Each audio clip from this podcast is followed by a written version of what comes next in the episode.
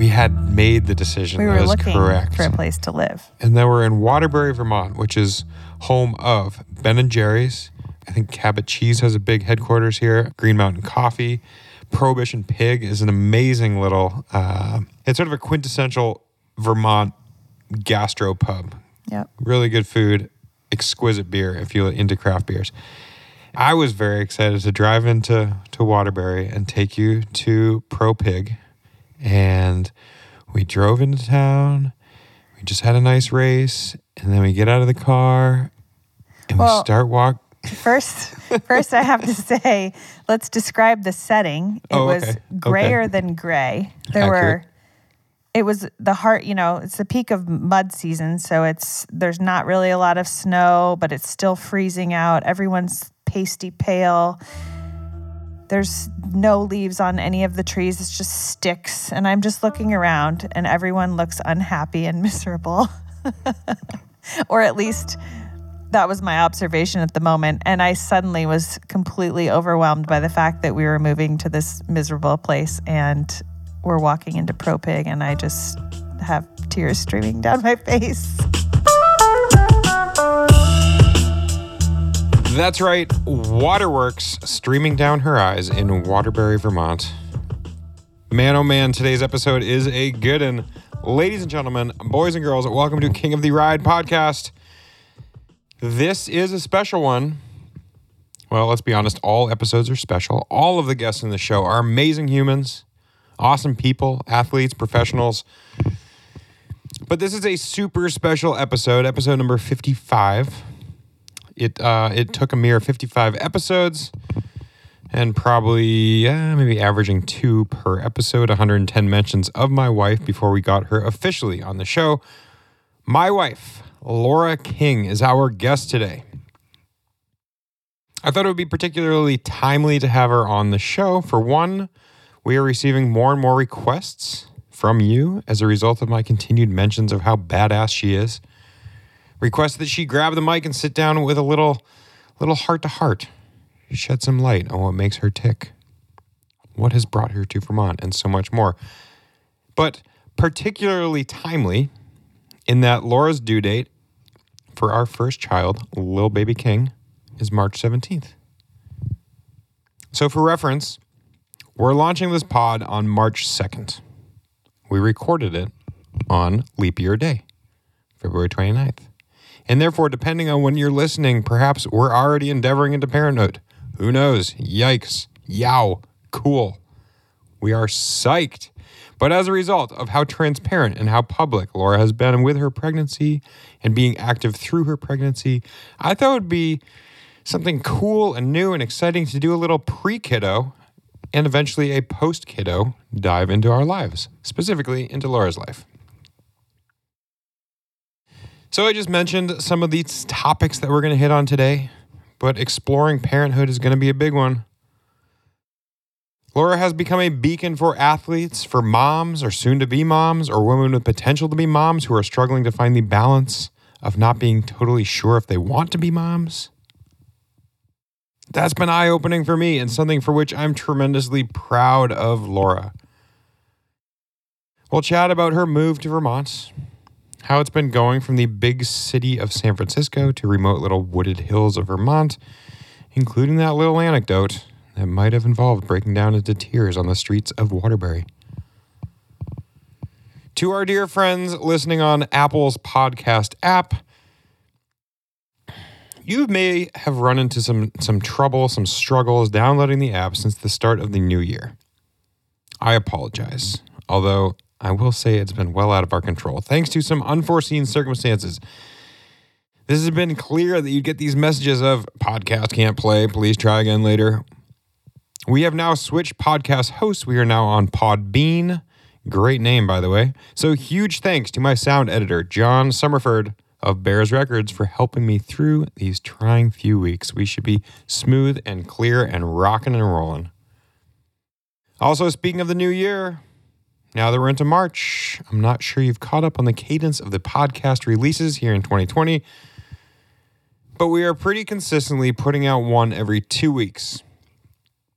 I managed to log a few in a during a busy month of January that we are waiting to release. So, as much as my schedule is about to go absolutely haywire with a child, I'm confident that we can stick to this iteration. I like the once every two weeks release, 26 per year. That sounds that sounds doable. Or maybe I'm entirely wrong and the next podcast won't come out for another six months. Who knows? What I do know is that Laura is awesome. And coming up right here, right now on this podcast is my wife, Laura King.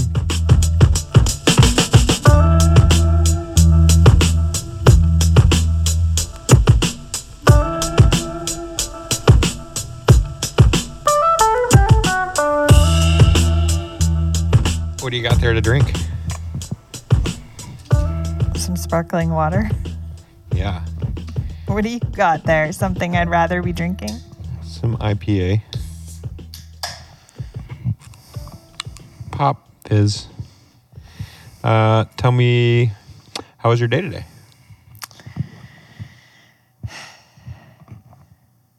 My days are getting longer and longer, but it was it was good. I was productive.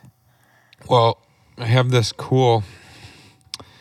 I mean, I suppose it's any app, the weather app will tell you that um, the sun rises at 6:28 a.m. and sets at 5:39 p.m.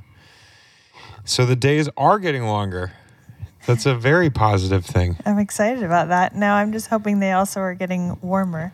Yeah. Well, they are. It's uh what this is be- being recorded. This is special because this is the first time that I've interviewed you. Um and it's a leap day, leap day itself. It's February 29th. So this is a super special day. Indeed. Um no well seriously, how was your day? What'd you do today? What'd you do? Uh you you did you set an alarm? Did you get out of the bed early? My days are usually organized around what the weather is doing. So today, with snow and I think it was what 15 degrees when we woke up this morning, Mm-hmm. uh, I headed to Masters Swimming as it's a little cold and dicey outside to be riding. accurate. And was that on the plan? Like I, I woke up. My days are often also, especially Saturdays, dictated by the weather.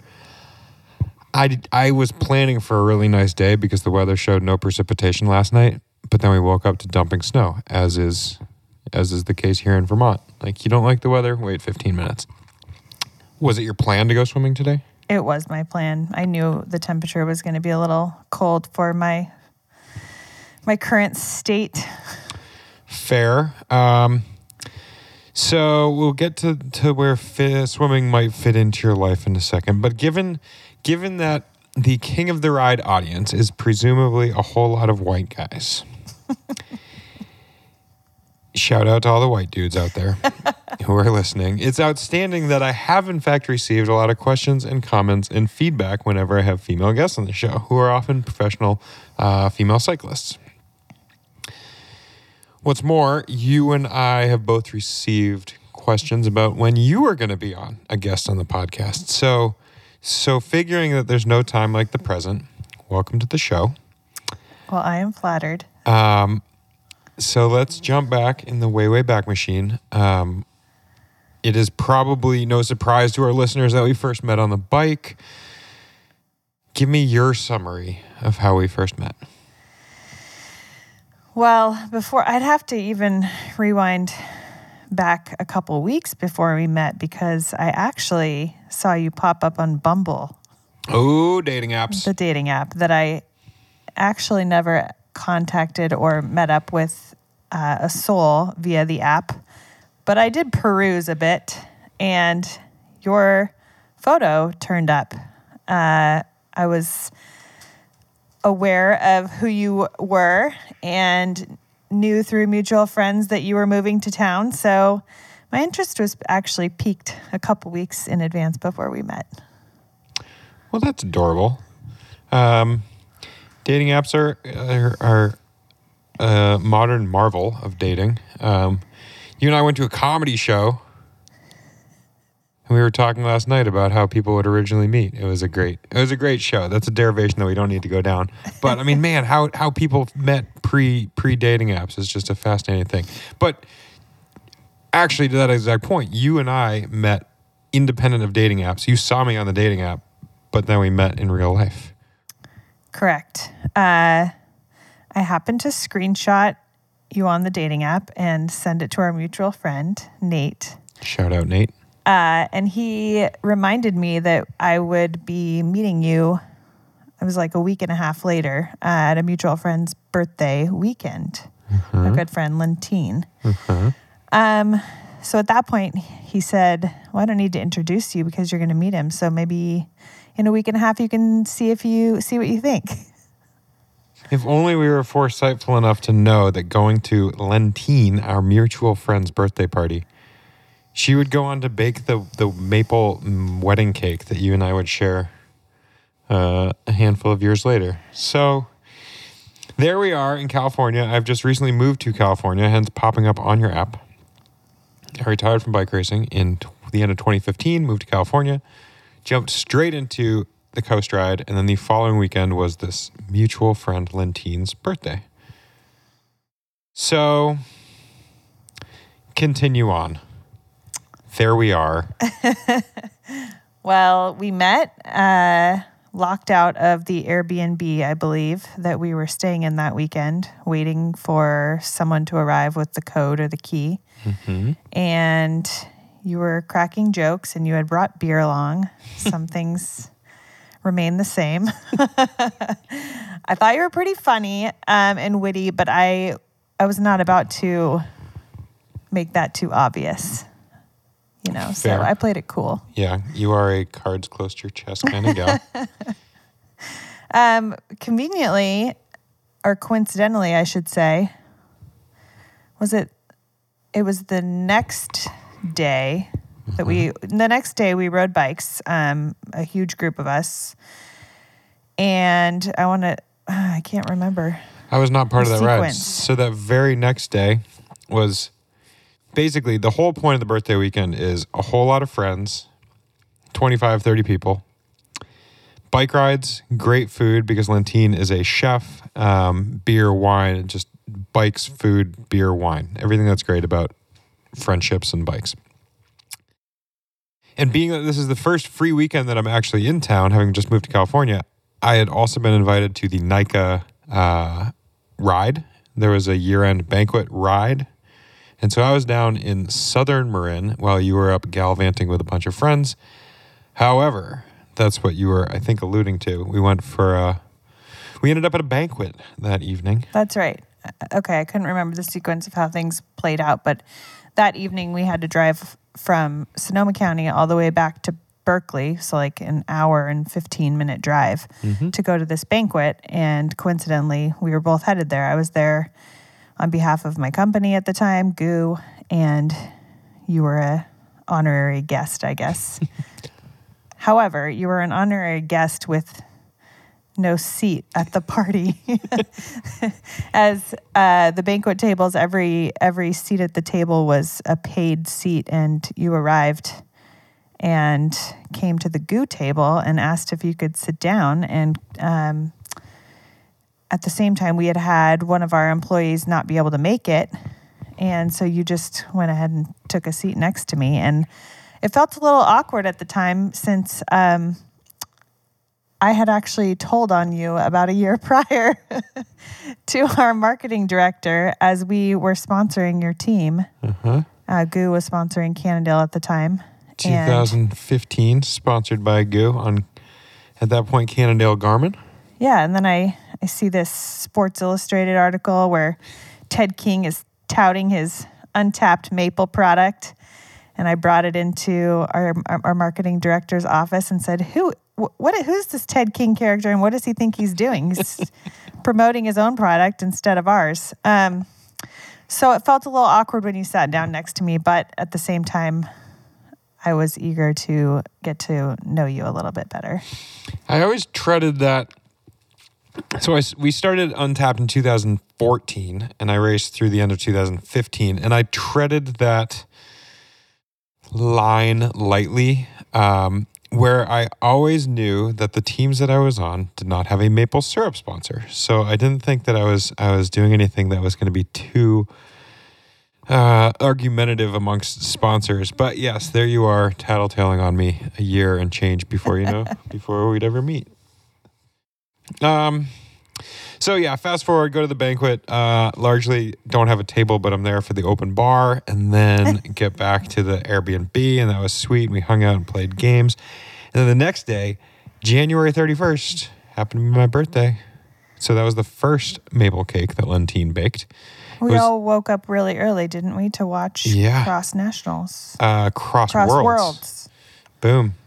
So, yep. And then we go out on a bike ride. It's a fun day. Um, bike ride, birthday cake, cross world, not in that order. And the way I remember it, we're going to fast forward through this so as to actually get to the, the down and dirty questions. We're early in the ride. It's a Sunday. It's a beautiful day. We're supposedly this group of 25, 30, 30 people out for a ride. We're trying to do this Kings Ridge, which is an iconic ride in Northern California. And uh, early on the ride, probably 10 miles in, not even, all of a sudden the, the group comes to a screeching halt and everybody's like, oh man, I got to go home. I got training to do. My coach tells me I should be doing this. I need to go back to work. I got all these things. And all of a sudden it's just like, yo, that's a total uh, buzzkill. Like I thought we were out here for this fun ride. And meanwhile, as there's these 25 people hanging out on the street corner trying to decide what to do, I see a lovely brunette and a lovely blonde, Laura and her friend Pia, zoom off to the left. I'm like, hmm. Hang out with 25 dudes or go follow these two speedy looking gals on bikes. I'm going to go left. And there you and I go for a bike ride and we we conveniently dropped Pia and we ended up talking and hanging out ever since. How's that for a summary? It was a pretty good summary. Wicked. I rode So- as hard as I possibly could and tried to pretend that I wasn't riding hard at all and ask you really long winded, open ended questions. So Well, yeah, going up Kings Ridge is what like a. I mean, how how foresightful is that that we rode up Kings Ridge? I mean, that's crazy. Anyway, um, so yes, no surprise, we met on a bike. We just summarized it. That's pretty good. So let's ask the question: How? Well, first I- I'm going to say, how did you end up in San Francisco? But prior to that, give me give me your upbringing, siblings. What are the things that that motivated you? Were you a musician? Were you an athlete? Were you a, a stay at home nerd? um, I am the oldest of four girls. Uh, grew up in Seattle, Washington.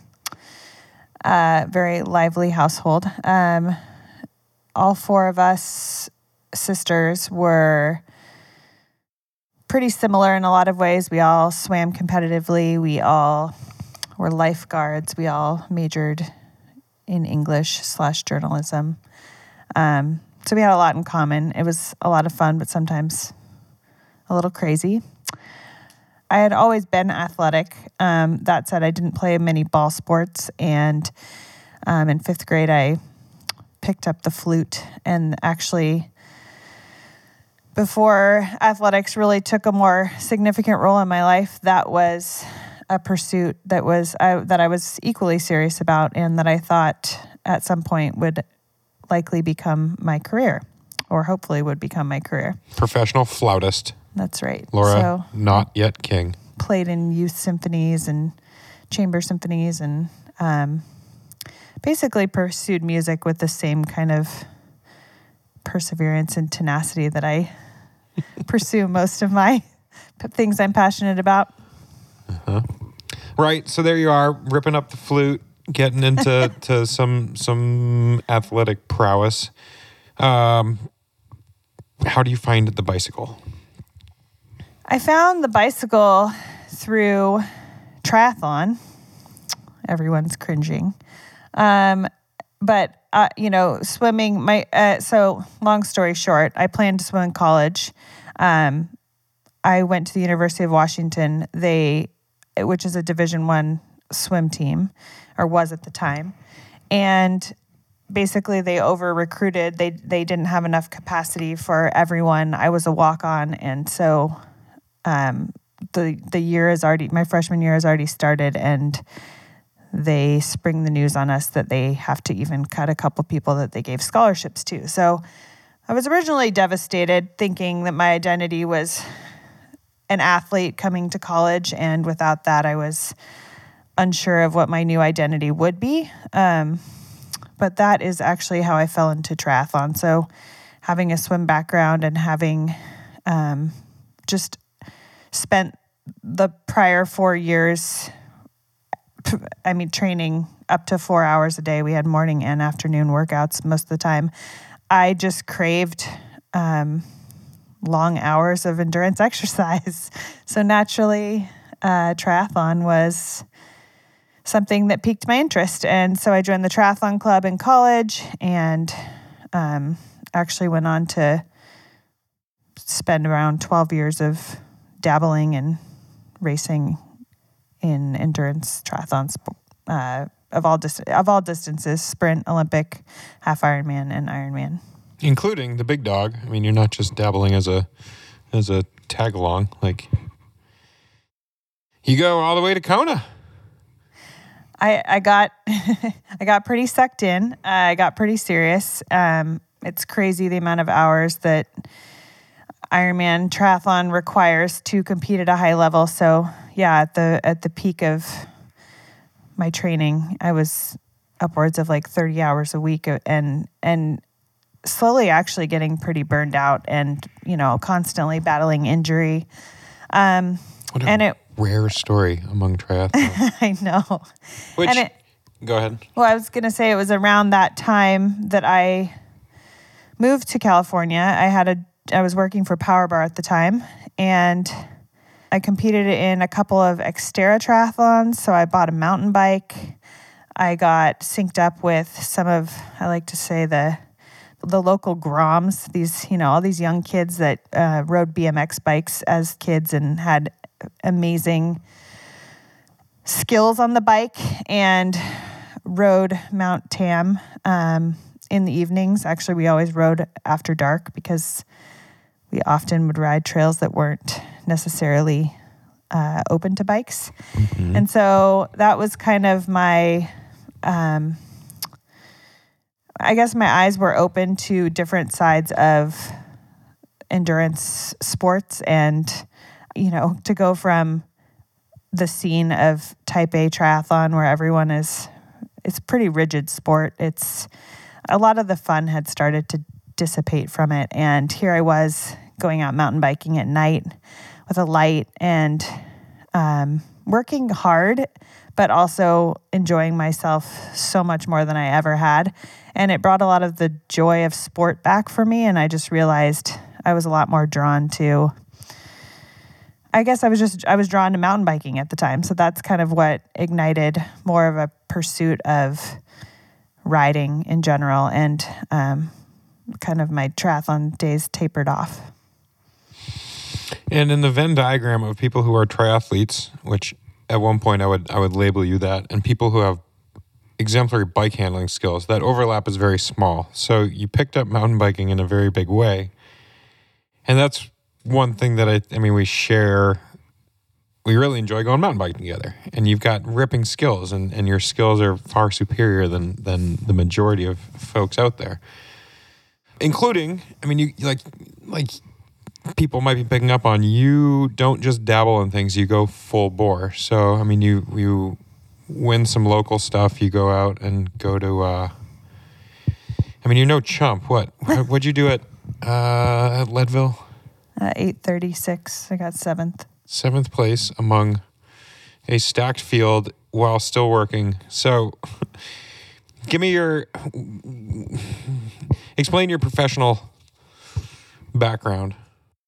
So, around the time that I moved to California, I also got invited to uh, USA Cycling's Talent ID Camp, which is, I guess, a way that um, talent identification camp. It's a way that in Colorado Springs at the Olympic Training Center that they try to identify up and coming talent or also if you have already been identified, kind of help provide a path um, if you wish to pursue cycling at a higher level. Um, I was invited despite the fact that uh, through some some people that knew of my my skills on the bike, but I did not have any road racing um, experience at that time. So it, everything was pretty new to me. One thing I really took away from that time at the camp, though, was that you know we had a bunch of um, former pros talk to us, a panel of of ex professional women, and basically the message they gave to us was, "This is a really hard sport," and they laid out all of their um, you know all of the highs and lows that they had experienced more way more lows than highs. And that along with the sport you would probably income wise take in around the salary of a 7-eleven employee. And if you were really successful that you could maybe make the manager level salary of a 7-eleven employee and their point was that you have to be driven by the pure love of wanting to pursue a higher level of, of road cycling and road racing. And um, for me at the time, I had just I had I had left this camp and gotten an awesome job offer, and I was thriving in other aspects of my life, and I wasn't drawn to um, the kind of lonely lifestyle that road racing can sometimes bring with it.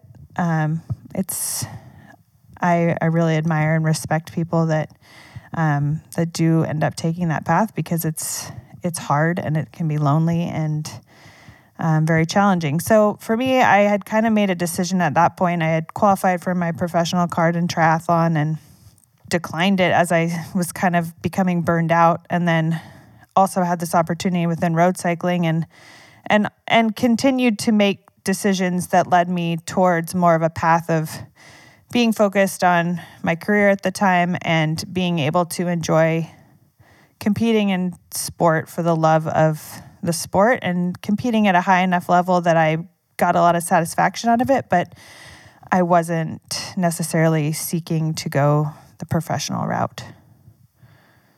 Admirable. And nowhere in those previous five minutes were you dissing on the 7 Eleven employees. um, Not at all. Um, I mean, I think that makes it all the more impressive that, that there's something a little bit ambiguous and arbitrary. Fast forwarding to oh the past three months, there uh, about this the gravel rankings, right? Mm-hmm. Which is to say, I ended up as number one in the 2019 gravel rankings, which is a very flattering place to be, but it is a as much as they try to make it an analytical thing, it's it's I think there's a subjective component too. So I'm flattered. Thank you very much for that. The this is not meant to throw praise at me. What I'm thinking is among the top 10 women, all of whom are very fast on the bike, were you not pregnant, which you are now, I think you would stand a very good chance to be in the top 10. Well, thank you. I Agree guess, or disagree? Uh, last year, that, that could have been the case. I'd like to think that I had the capability of being there. Um, that said, with the explosion of gravel and um, the competition that is soon to be happening in the oh. coming years. Mm-hmm. Um, mm-hmm. I think we're going to see the prowess of the women's field continue to rise. Mm-hmm. So uh, we'll have to see if that remains the case or not. But well, yeah, you and I have never discussed that. I mean, I, I look at the folks who are in the top ten again, all of whom are very fast, and you do incredibly well stacking up against them and and certainly being in the in the mix and, and above the mix and you know based on your results at BWR and a whole other slew of races. So in order to move this conversation along, we are now in Vermont as we discussed earlier in the day. Tell me about the move to Vermont. What were your initial thoughts on moving to Vermont? When did the idea first get planted in your mind about moving to Vermont? Well, prior to the idea even getting planted, I think you began the campaign quite early on as you had just moved to California. We're just getting to know one another. And the most frequent topic of conversation for you is how amazing New England is. And I just always had to laugh because you compared everything to New England. Everything in New England was somehow just a little bit better. The people were nicer. The, I don't know, the beer was better. Um, everything just seemed superior in New England. It's more peaceful. It's more tranquil. Uh, the chowder is better. The beer is better. Um, the humidity is better. The seasons are better. San Francisco is great. I freaking love it. It- It's got two and a half seasons. Whereas New England, I mean, like we talked about this morning, like born and raised here, I like four seasons. so, okay, yeah, there's a Valid. handful of superiorities. But I was still trying to f- kind of figure this out, right? You had just Yeah. moved to California. You had chosen it as your uh, from Europe, the next place that you were going to live. I um, had been there around six years at that point, and could pretty much say I was. I really, really liked California. semi lifer. So we become engaged. We get married. We we make We- the decision to move to Vermont. Go well, ahead. we constantly, as a topic of conversation, talk Yep. about where are we going to live. I think we we both knew that without um, having family in California, and looking to choose a place where we wanted to kind of settle, put down roots, um, decide to be somewhere more long term. We knew it likely California was likely um, didn't make the most sense. Um, Cost of living, yeah, distance. Yep. a whole host of different reasons. But um, so then we just began to talk about the places that we potentially would live, Colorado being one of them. And then, of course, New England was always a topic of conversation with having um, your family here and you being apart from your family for over a decade of racing and um, Untapped being grow uh, at a point where it was, the, you know, on a trajectory of growth that would make sense for you to come back and be more integrated within the company. So there were a lot of great reasons on paper that began to stack up that kind of helped push us towards New England seeming like a very practical decision for us, not necessarily a decision I was drawn to in the very beginning, but it, it did seem like it, it, there were a lot of check marks against why we should or for why why we should move there. And I am nothing if not practical. um, I think one memorable story is racing Belgian waffle ride on on a weekend in uh, I think at that point it might have been April. Yep. Beautiful weekend in San Diego. And the way we had planned it is going from San Francisco, where we we're living, Marin, down to San Diego, and then directly out east to Rasputitsa to do the East Coast Spring Classic, Rasputitsa. And I think we got through the race, or was this prior? Oh yeah, we get through the race, and at that point we had we had we had humored the conversation about potentially moving here, and uh, We, we, had went. made the decision. we had point. made the decision. we were looking correct. for a place to live. And then we're in Waterbury, Vermont, which is home of Ben and Jerry's. Uh, I think Cabot Cheese has a big headquarters here. Um, Green Mountain Coffee, Prohibition Pig is an amazing little. Uh, it's sort of a quintessential Vermont gastro pub. Yep. Really good food, exquisite beer if you're into craft beers. And and we were very I was very excited to drive into to Waterbury and take you to Pro Pig. And we drove into town. We just had a nice race, and then we get out of the car and we start walk First, first I have to say, let's describe the setting. It Oh, was okay. Okay. grayer than gray. There were Accurate. It was the heart, you know, it's the peak of mud season, so it's there's not really a lot of snow, but it's still freezing out. Everyone's pasty pale. There's no leaves on any of the trees. It's just sticks. And I'm just looking around and everyone looks unhappy and miserable. or at least that was my observation at the moment. And I suddenly was completely overwhelmed by the fact that we were moving to this miserable place and we're walking into Pro Pig and I just have tears streaming down So- my face. Bingo. Yeah, we, we are walking into this bar that is one of my absolute favorite places on earth. As I'm very excited that we have made the decision to move to this state. And then there you are, all of a sudden walking down the sidewalk, breaking down in tears. Oh, What were oh, you how thinking at far that we've time? come. Uh, I think my reaction was something along the lines of, "Well, son of a nutcracker, I guess we're not going to move here." Cross it off the list. Um, I mean, honestly, I think it was a tiny bit of a letdown. I wanted nothing more than for you to be stoked and excited to move here.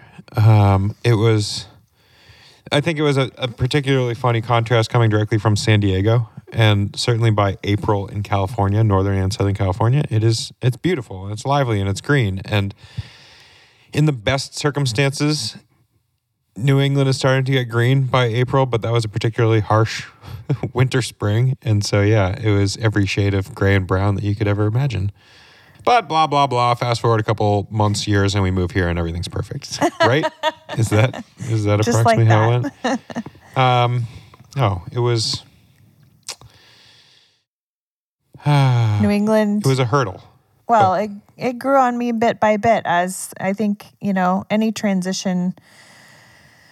A transition. I mean, every time we tell someone we're we lived in California prior to Vermont, they have some sort of surprised exclamation of, "Wow, that's a drastic change." And I think that's it is it is a drastic change, and it took some getting used to. And there are definitely things that I miss about California, but there are also things that I just absolutely love and I think are really special and unique about Vermont. And, um, you know, when faced with any major life decision, there are that feels risky. I mean, you're you're gonna. I think you have to just. You have to take the risk, and you have to see how it goes, and you have to go in with a positive mindset. And thankfully, um, I think community is such a huge factor in um, how well you can assimilate to a new place. And we were so blessed with the community that, um, like, really welcomed us to Vermont. And I think that's had a huge impact on enjoying living here and feeling rooted in this place. Nailed it. Um, and prior to that trip in April, I think I want to say you had visited New England seven or eight or nine times, and every other time it was perfect. We had come at virtually every other time of year besides gnarly spring season. So you'd seen great spring, you'd seen a beautiful summer. We'd gone out to to this amazing spot in Maine that's a longtime place in my family. I think that was strategic on your part. It was it was entirely unstrategic. You'd even come out to to winter in Vermont, and we had gone fat biking, and it was bluebird crystal crystal clear sky. That's right. So, yeah, it wasn't like I sprung it on her and said, "Hey, here's crappy New England, deal with it." But yes, you also nailed it. From the moment we moved into town, my partners Doug and Roger Brown literally that afternoon that we drove into town came on over, uh, helped us move in. I mean, this is it's a daunting task, and you you're moving to a town that you literally know two people, and lo and behold, they came over. Actually, three because uh, because their mother came over as well. They also had great skepticism that I was going to thrive and make it here. You nailed it. And yeah, neighbors on on all sides have come on down and we've been welcomed into the community and and I mean there you've you've just said it. It was sort of the perfect reason to uh share our our local community to the greater gravel community, which is why we created Rooted Vermont. So, give me your professional stance now. What let's let's tell the audience what do you do now professionally since moving out to Vermont was was risky in that you you need to have a great deal of independence. I mean, there's not a whole bunch of industry around every corner, so you can't you can't just jump into a job. What is what does a day in the life look like today? I think that's what's actually what I think is pretty cool about Vermont. They call it, don't they call it like the gig economy here, where work necessarily, it isn't necessarily a nine to five at an office, but sometimes it's what you build. What's your gig? So coming from more of a corporate corporate background, um, sales and marketing in the sports nutrition world, so Power Bar and GU, and um, the worked in the cycling industry a bit. Um, we had just moved here and I had uh, decided to leave my current job.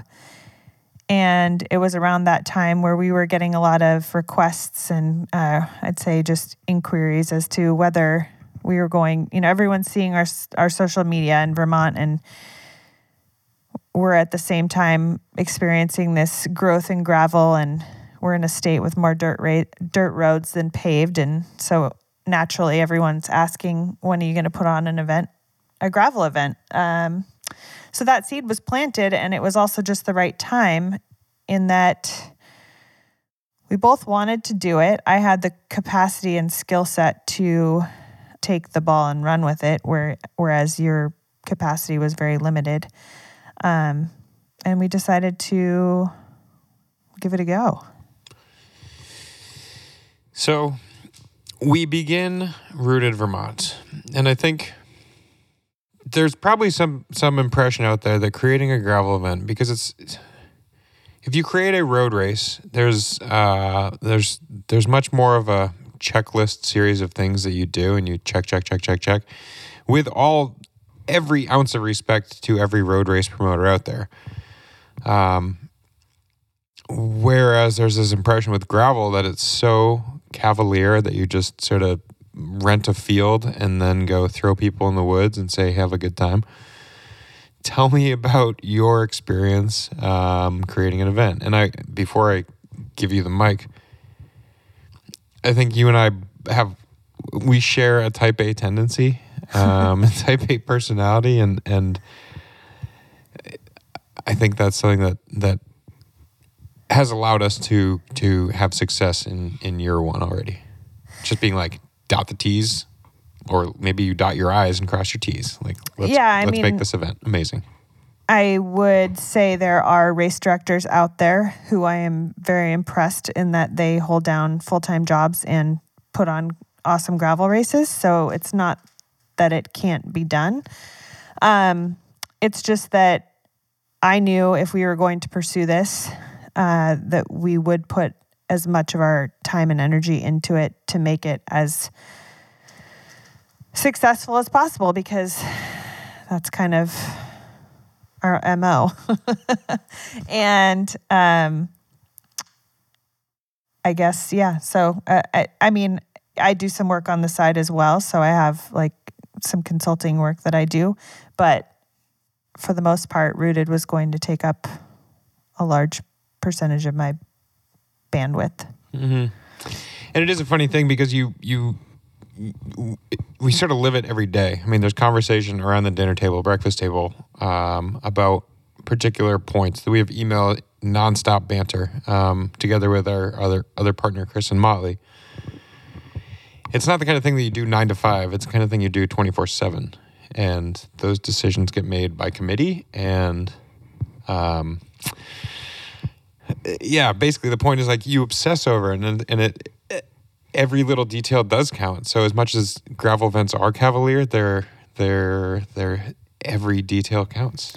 I think we've also realized how much community matters in in growing an event. Um, every door that has been opened is is because of someone in the community who we've met who has helped us or um, you know brought up a new idea or um, removed a barrier in some way. And I think it just goes to show. I think it's really challenging to put on an authentic, really well run event um, if you don't actually take part in the community or live in the area. I've just found, at least in Vermont, that that's been really crucial to our success. Fact, um, and not to make it too. Mm, too too much pulling at the heartstrings, but I mean it is also uh, the partnerships that that gi- given the partnerships that I have and that that you have and that we have, that is what has like the sponsorships have gotten behind it in a huge way. They realize that we are sort of uh, pigeonholed into particular decisions, or we can't bring on other partners. So those partners have have come on full full fledged. I mean, it's amazing the support that we've gotten nationwide in that regard, and then especially locally. I mean, it's super cool to have Untapped be the title sponsor for 2020 Rooted. So, community, man, it's a thing. All right. Let's shift gears entirely. Today is a Saturday. It's a lovely little Saturday. Tuesday, upcoming, you will be pregnant for 38 weeks at that point. Um, yeah. How about It'd be that? for- amazing if I wasn't pregnant. Yes. next Tuesday. That's accurate. I mean, you you could also just as equally likely have a child between now and then. So, uh, bring me up to speed. Thirty-seven weeks. I think the child is perfectly healthy, viable. Is that is that am I accurate in that? You're accurate. I largely pay attention to these meetings. It's always, I go to a lot of the, the appointments. yeah, you do. You've been very engaged in everything. Thanks. Um, yeah, I mean, they 37 weeks, totally fine. They, it's ideal if the baby stays in a week or two longer, but Keep that bun in the oven. uh, first question: What have been the surprises of pregnancy? You know, the biggest surprise is actually the activities that I was able to maintain. Um, I guess I, I thought I would be more limited and, um, yeah, just I, I was more surprised at what my body was able to continue to do throughout the pregnancy. I mean, you've obviously come in with a enormous foundation of endurance sports and athletics and coordination and everything goes along with that. Uh, how much, or maybe it's a self fulfilling question. Like you wouldn't be as active now if you didn't have a foundation in athletics. The question was going to be like, how much has your foundation allowed you to continue to do what you do? So maybe that's sort of a dead end question. Uh, how I mean, to start with, Yo. yeah, it's just it's endurance sports. It's so much a part of. uh, It's everything. Like it's. I've said it before, but it's my community. It's my uh, release. It's my mental health. It's my um,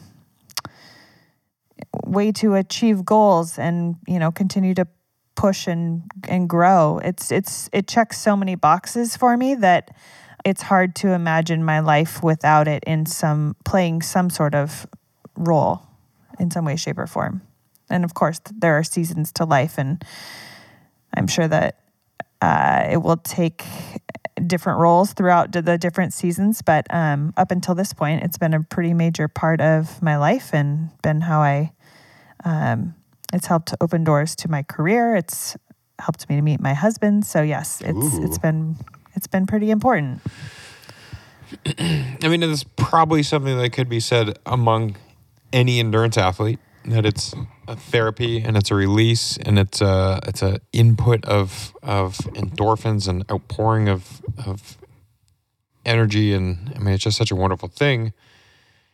You going into pregnancy, you were doing a lot of research on how uh, what the human body is capable of, what you should be doing, what you should be limited by.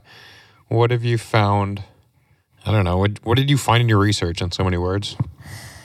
I, I guess to summarize it, um, that a lot of the recommendations for pregnancy that, that used to be in place, whether it be a heart rate cap or, um, you know, just perceptions of limitations, are not in fact accurate or have thus since been proven false. So there's no longer a, the doctor no longer gives you a, a cap on your heart rate so long as, you know, you don't have any issues in your pregnancy. Um, and really just that it's so individual. Like it, it matters what you've done in the past. It matters what your your base is. And so um, there's no blanket you can't necessarily just give a blanket recommendation from one person to the next. So there's a lot to assess in looking at what you're capable of and what you can do going, you know, throughout the pregnancy. I think um, because I had such a base and because I had I you know, to be honest, I've had a pretty easy pregnancy, so I was blessed with that as well. Um, that I was able to pretty much continue on as I was before pregnancy.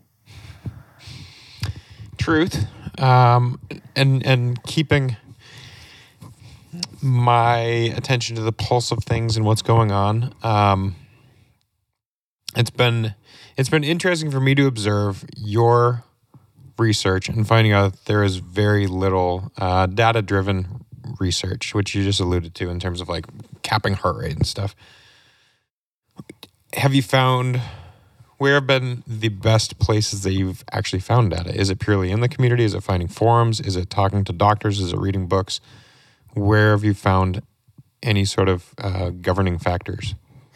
Um, well, I would say I sought information and opinions and data in all of those places. Um, I really enjoyed Exercising Through Your Pregnancy by Dr. James Clapp, which is probably the most he he he is he is known as the leading researcher um, on exercise and, during pregnancy, which is something that's challenging to research because you don't want to um, you don't want to be causing any harm to someone who is with child. So it's challenging to structure how exactly to, to safely structure that kind of research. That said, um, his book was incredibly helpful, um, recommended to me by a friend who also was very active during her pregnancy. I, I definitely sought, um, you know, I found a lot of new friendships through social media with athletes who I have followed and admired and seen um, them go through pregnancy and maintain a certain level of um, endurance exercise or fitness. And just, I, I guess, together with the research that I read and the, um, the anecdotal experiences of friends and people I've followed, I kind of came to a, the conclusion of like what I was capable of and what would be what I could uh, feel, what I felt was safe and um, limited my risk, and yet still, because exercise is so fulfilling to me, um, I didn't feel like that was being taken away. If that makes sense, there's a balance. You're the one who's pregnant. Makes sense to me because my job is just to say yes. Um, and and it's also been very interesting to me that how much of a beacon you have become in this regard. I mean, wait, the the article early on, a handful of months ago, um, in the Pro Kit, which was very well received, and then just recently, uh, you had a, a, pretty massive. It was the banner article on Velo News, a Q and A with you about training through pregnancy. Um, it's the folks like Sonya Looney who has become a friend, and she's due uh, what roughly she's at the same due time? next week. She's due March next week. yeah, I think. Hats off to Sonya. Um, I mean, not to always harp on the community, but I think that that speaks volumes to to what you have created and where you are in the the sport and where you are as a pregnant lady. Well, she's a great example. Um, she has also written a lot of. She's written some great blogs about um, exercising while pregnant and her experience. She has put a lot of information out there that I think a lot of athletes are hungry for, and they are also concerned about this passion of theirs um, being taken away for a significant period of time. And I think the one thing I've said so many times is this is, for, especially for an athlete, a period of so much change.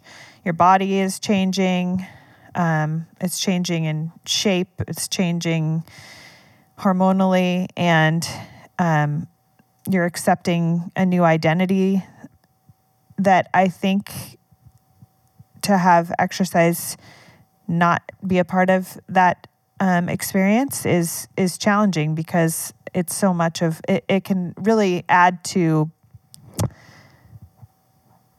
the mental side of um, accepting and working through all those changes.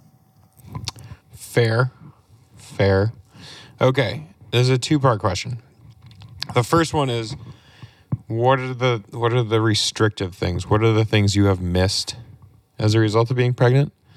And then, I don't even know how to pose the the opposite question. What has been eye opening? What is the what has been very positive as a result of the pregnancy? In re- uh, is this strictly in regards to um, athletics or? No, completely independent of. It's a very broad, overarching question. So, starting with what I've missed, Yeah, what I miss our happy hours. cheese and happy hour?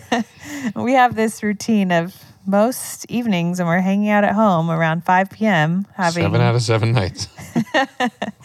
having a beer or a glass of wine and our cheese and crackers or charcuterie or whatever.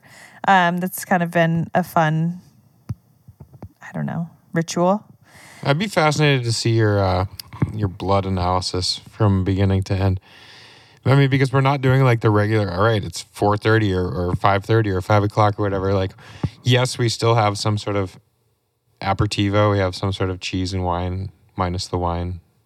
The point is, we like we have a snack, but we're not eating cheese with as much regularity as we used to. And as much as cheese is a wonderful, wonderful thing, to have it every day might raise your cholesterol, and having alcohol might not be the most amazing thing. Oh, truly, I'm sure I'm. Like you're I'm so sure much I'm, healthier right I am healthier. that said, I did not really give up my soft cheeses, though many people think that you uh, should. The reality is, is that most soft cheeses in the U.S. are pasteurized and completely fine, Data driven. which I learned from Emily Oster's book, Expecting Better. She's an economist. She talks a lot about the data behind these recommendations, such as you shouldn't eat sushi, which is also, at least the conclusion I came to, false. So I've eaten ample sushi during my pregnancy. Yeah. Um, Ample to the tune of we probably had sushi three meaning, times. yeah, I, I didn't have to forego nine months of not eating sushi. Boom. All right. What's the opposite? Uh, so wait, that was one one thing I've missed. Um, yep. I guess the other something else that I've missed, you know, you can't you can't just go out and crush yourself for hours on end and weekend like full, that's how we used to that's how we often spend a lot of our weekends, right? We we go on big adventures and big rides and It's all relative. I miss that. I miss riding with you cuz there's I have no prayer of really hanging on anymore. Sometimes we ride the trainer next to each other. Yeah, that's not the same. Oh. those are the major misses. And all in all, that's if that's all I have to sacrifice, that's not very much. And I feel really blessed that at the same time, I am growing a human who will be our daughter. LBJ. Um, what's yeah? What is the opposite? What are what has been eye opening? What has been, um, you know, I don't know how the how to pose the question. What is the opposite of something you've missed? What what has been a fringe benefit? What is, or not even a fringe benefit? What are the benefits outside of having a child and procreating and Um, I mean, what's brought continued to bring joy to my life, I guess, is being able to still take part in cycling events. I mean, I've ridden my bike what forty two hundred miles in the nine months I've been pregnant. So I've you're nuts, including Uh, winning races, people. I I mean, if that's added a lot to my life. Um, it's the fact that I've still been able to take part in our community and that we've been able to partake in activities together and um, that I, you know, I work from home. So it's, it's also how I get outside and during the day and I meet up with friends. It's, it's a part of my social life. Um, so yeah, I'd just say like the fact that I haven't had that taken away and that I have been able to enjoy that throughout these nine months has helped me immensely. It's helped me adjust to the growing body and um, all the changes that are happening. You and me both, hon. you just bear the brunt of them. All right. Uh, where this is an overarching question. This is independent of pregnancy. Where do you find your motivation? You're a very motivated person. Where does that come from? If you were to ask my mother, I think I was basically born with some sort of, well, I think it starts off with being kind of strong willed and um, it's just a part of my DNA. I mean, my mom loves to tell the story of the fact that she had to read the book The Strong Willed Child uh, as she was raising me because she saw that part of my personality very early on. So I'd say a part of it was I came out of the womb uh, with being driven, be, having strong opinions, um, being sure of who I was and where I was going, uh, and eager. My mom always says I was very eager to be an adult from the time I was very young. so, where does it come from? I guess, yeah, part of it is innate. Um, I don't know. You're also very driven. Where do you think it comes from? Uh, ooh, that's a tough one. Uh, yeah, I'd probably say. Well, I think it's a combination of innate. There's something that that you just strive for success, but then I think my, I think my parents set me up in a very positive way with that trait. Um, I mean, they, I, they never cracked the whip on me. I think they, whatever it is, like the right rewards, the right um, positive feedback cycle that made me want to succeed in most things that I do. I would echo that. My parents were ve- definitely integ- integral in teaching me um, how much the the teaching me the value of hard work. So it was at our wedding where uh, a pretty great mentor in our lives and especially Laura's life. Laura's boss at GU, this fellow named Blair Clark, great dude. He's now at Canyon Bicycles. Um, he made a wonderful toast and said, Well, Ted, as much as I was Laura's boss, let's be honest, there is no one who is Laura's boss. so being her husband is no different. Laura is Laura's boss. um, nearly penultimate question. What what are your metrics of success? Hmm. Having not thought through this in advance, what immediately comes to mind is I guess first and foremost, hopefully it brings some sort of satisfaction in some way, shape, or form. So it's maybe the satisfaction that comes through knowing I tried my hardest and gave it my all and um, yeah, just worked really hard. Hard work is its own reward. Yes. Love it. Okay.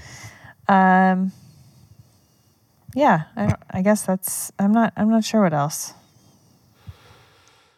I don't either. I mean, I think there's it's sort of as good as anything in endurance sports and life is I mean, it's about the process, right? I love the I love talking to Mike Creed about that. He was a exemplary professional cyclist, but towards the end of his career, he he really embraced the process as much as anything. Like, yeah, you want to go out and have a great race, you want to have some success, and you want to end up on a podium if possible. But it's so much more than that, and it's about your input in and what you gain out of it, and yada yada yada. I would agree. Good work, Mike. Okay, let's wrap up with the traditional three questions, which I don't know if you've ever thought of. One, let's do it. I'm not even going to ask them in, in rapid fire format. What is your favorite place to ride a bike? It's a tie between Marin County, California, and Sonoma County, California. Whoa. Sonoma County being where we first rode a bike together. Um, I think it's one of the most stunning places with world class riding, but Marin County is pretty much bordering Sonoma County almost, right? Yeah, I think it is. Uh, I think they do. and similarly stunning world class terrain. What is the number one place you would like to ride your bike that you've not yet ridden? Good question. Um, ooh, we want to ride in Japan. Ooh. Well, we want to go to Japan. We want to visit Japan. We haven't yet decided if we'll take our bikes, but at some point, I am very intrigued about riding my bike in Japan. I've heard it's awesome. Konnichiwa to our Japanese listeners. If you know of any bike tours coming your way or do you like to host one, That is true. We would love to go to Japan. Well, and we want to eat our way through Japan. So, what's the best way to Yeah. counteract that but ride a lot? Yeah. I can only do so many jumping jacks in the course of the day. and living or otherwise, fictitious or non, with whom would you like to go for a bike ride? Okay, I'm going to take you out of the equation because obviously you're my favorite person to ride with. Oh, thanks, hon. Um, but you, you aside, who would I want to ride with? Man, I should have thought through this before. I'm going to say our future daughter Oh, because hopefully I'll get a chance to enjoy riding with her well, in some capacity. Not that she needs to enjoy it to the degree that we enjoy it. well, terrific answer. We will take her on trailers and and those handlebar bike seats and I mean it's it's hilarious right now. We're in a in a age of easy communication and thank you all very much for the folks who are sending us recommendations on the hardware that we need to get in order to be able to go out and recreate in the great state of Vermont and beyond with bike, with ski, with with hiking, with everything in between, with daughter in tow. Oh man, the gear list is kind of overwhelming. Whew, who would have thought? well, wrapping up, it is nearly happy hour. We were actually about to go do a uh, beer tasting of sort. I will be drinking for three, and you will smell the aromas of the hops and barleys and everything that makes these beers wonderful. Um, all right, fair listener, if you appreciated that, uh, I thank you very much for listening, and let me know what you think. Let Laura know what you think. Reach out. What's your social media there, my dear? How can they get in touch with you? Instagram, Laura Cameron King. You can link in the show notes maybe to a couple of those uh, pregnancy articles we talked about if you're interested in reading those. They're already my favorite. I read them many times a day. That's about it. Uh, definitely keep apprised of all the exciting news that comes out of www.rootedvermont.com. Boom. Well said. All right. Let's go to happy hour. Thanks very much, my dear. Thanks, babe. Thank you, Laura.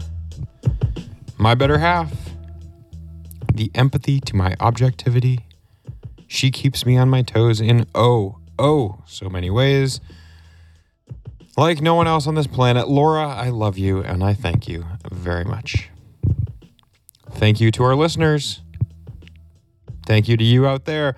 No better time than right now to give this podcast a rating. Five stars, of course, are welcome.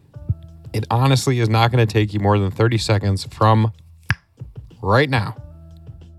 Hit subscribe, give this podcast a rating. A huge thanks to all of you who already have. Please keep spreading the word. Share this podcast with friends, with family. That's how we're going to grow the King of the Ride listening audience, community. Heck, you can start today. You can start right now. Do you know someone who is active and pregnant? Who is considering becoming a parent? They are wondering how do they balance that schedule, the demand to be active? Share this podcast, share this episode. Let Laura's experience help shed some light. That's it from here in Vermont, my friends. Thanks very much for listening. Until next time, please enjoy the ride.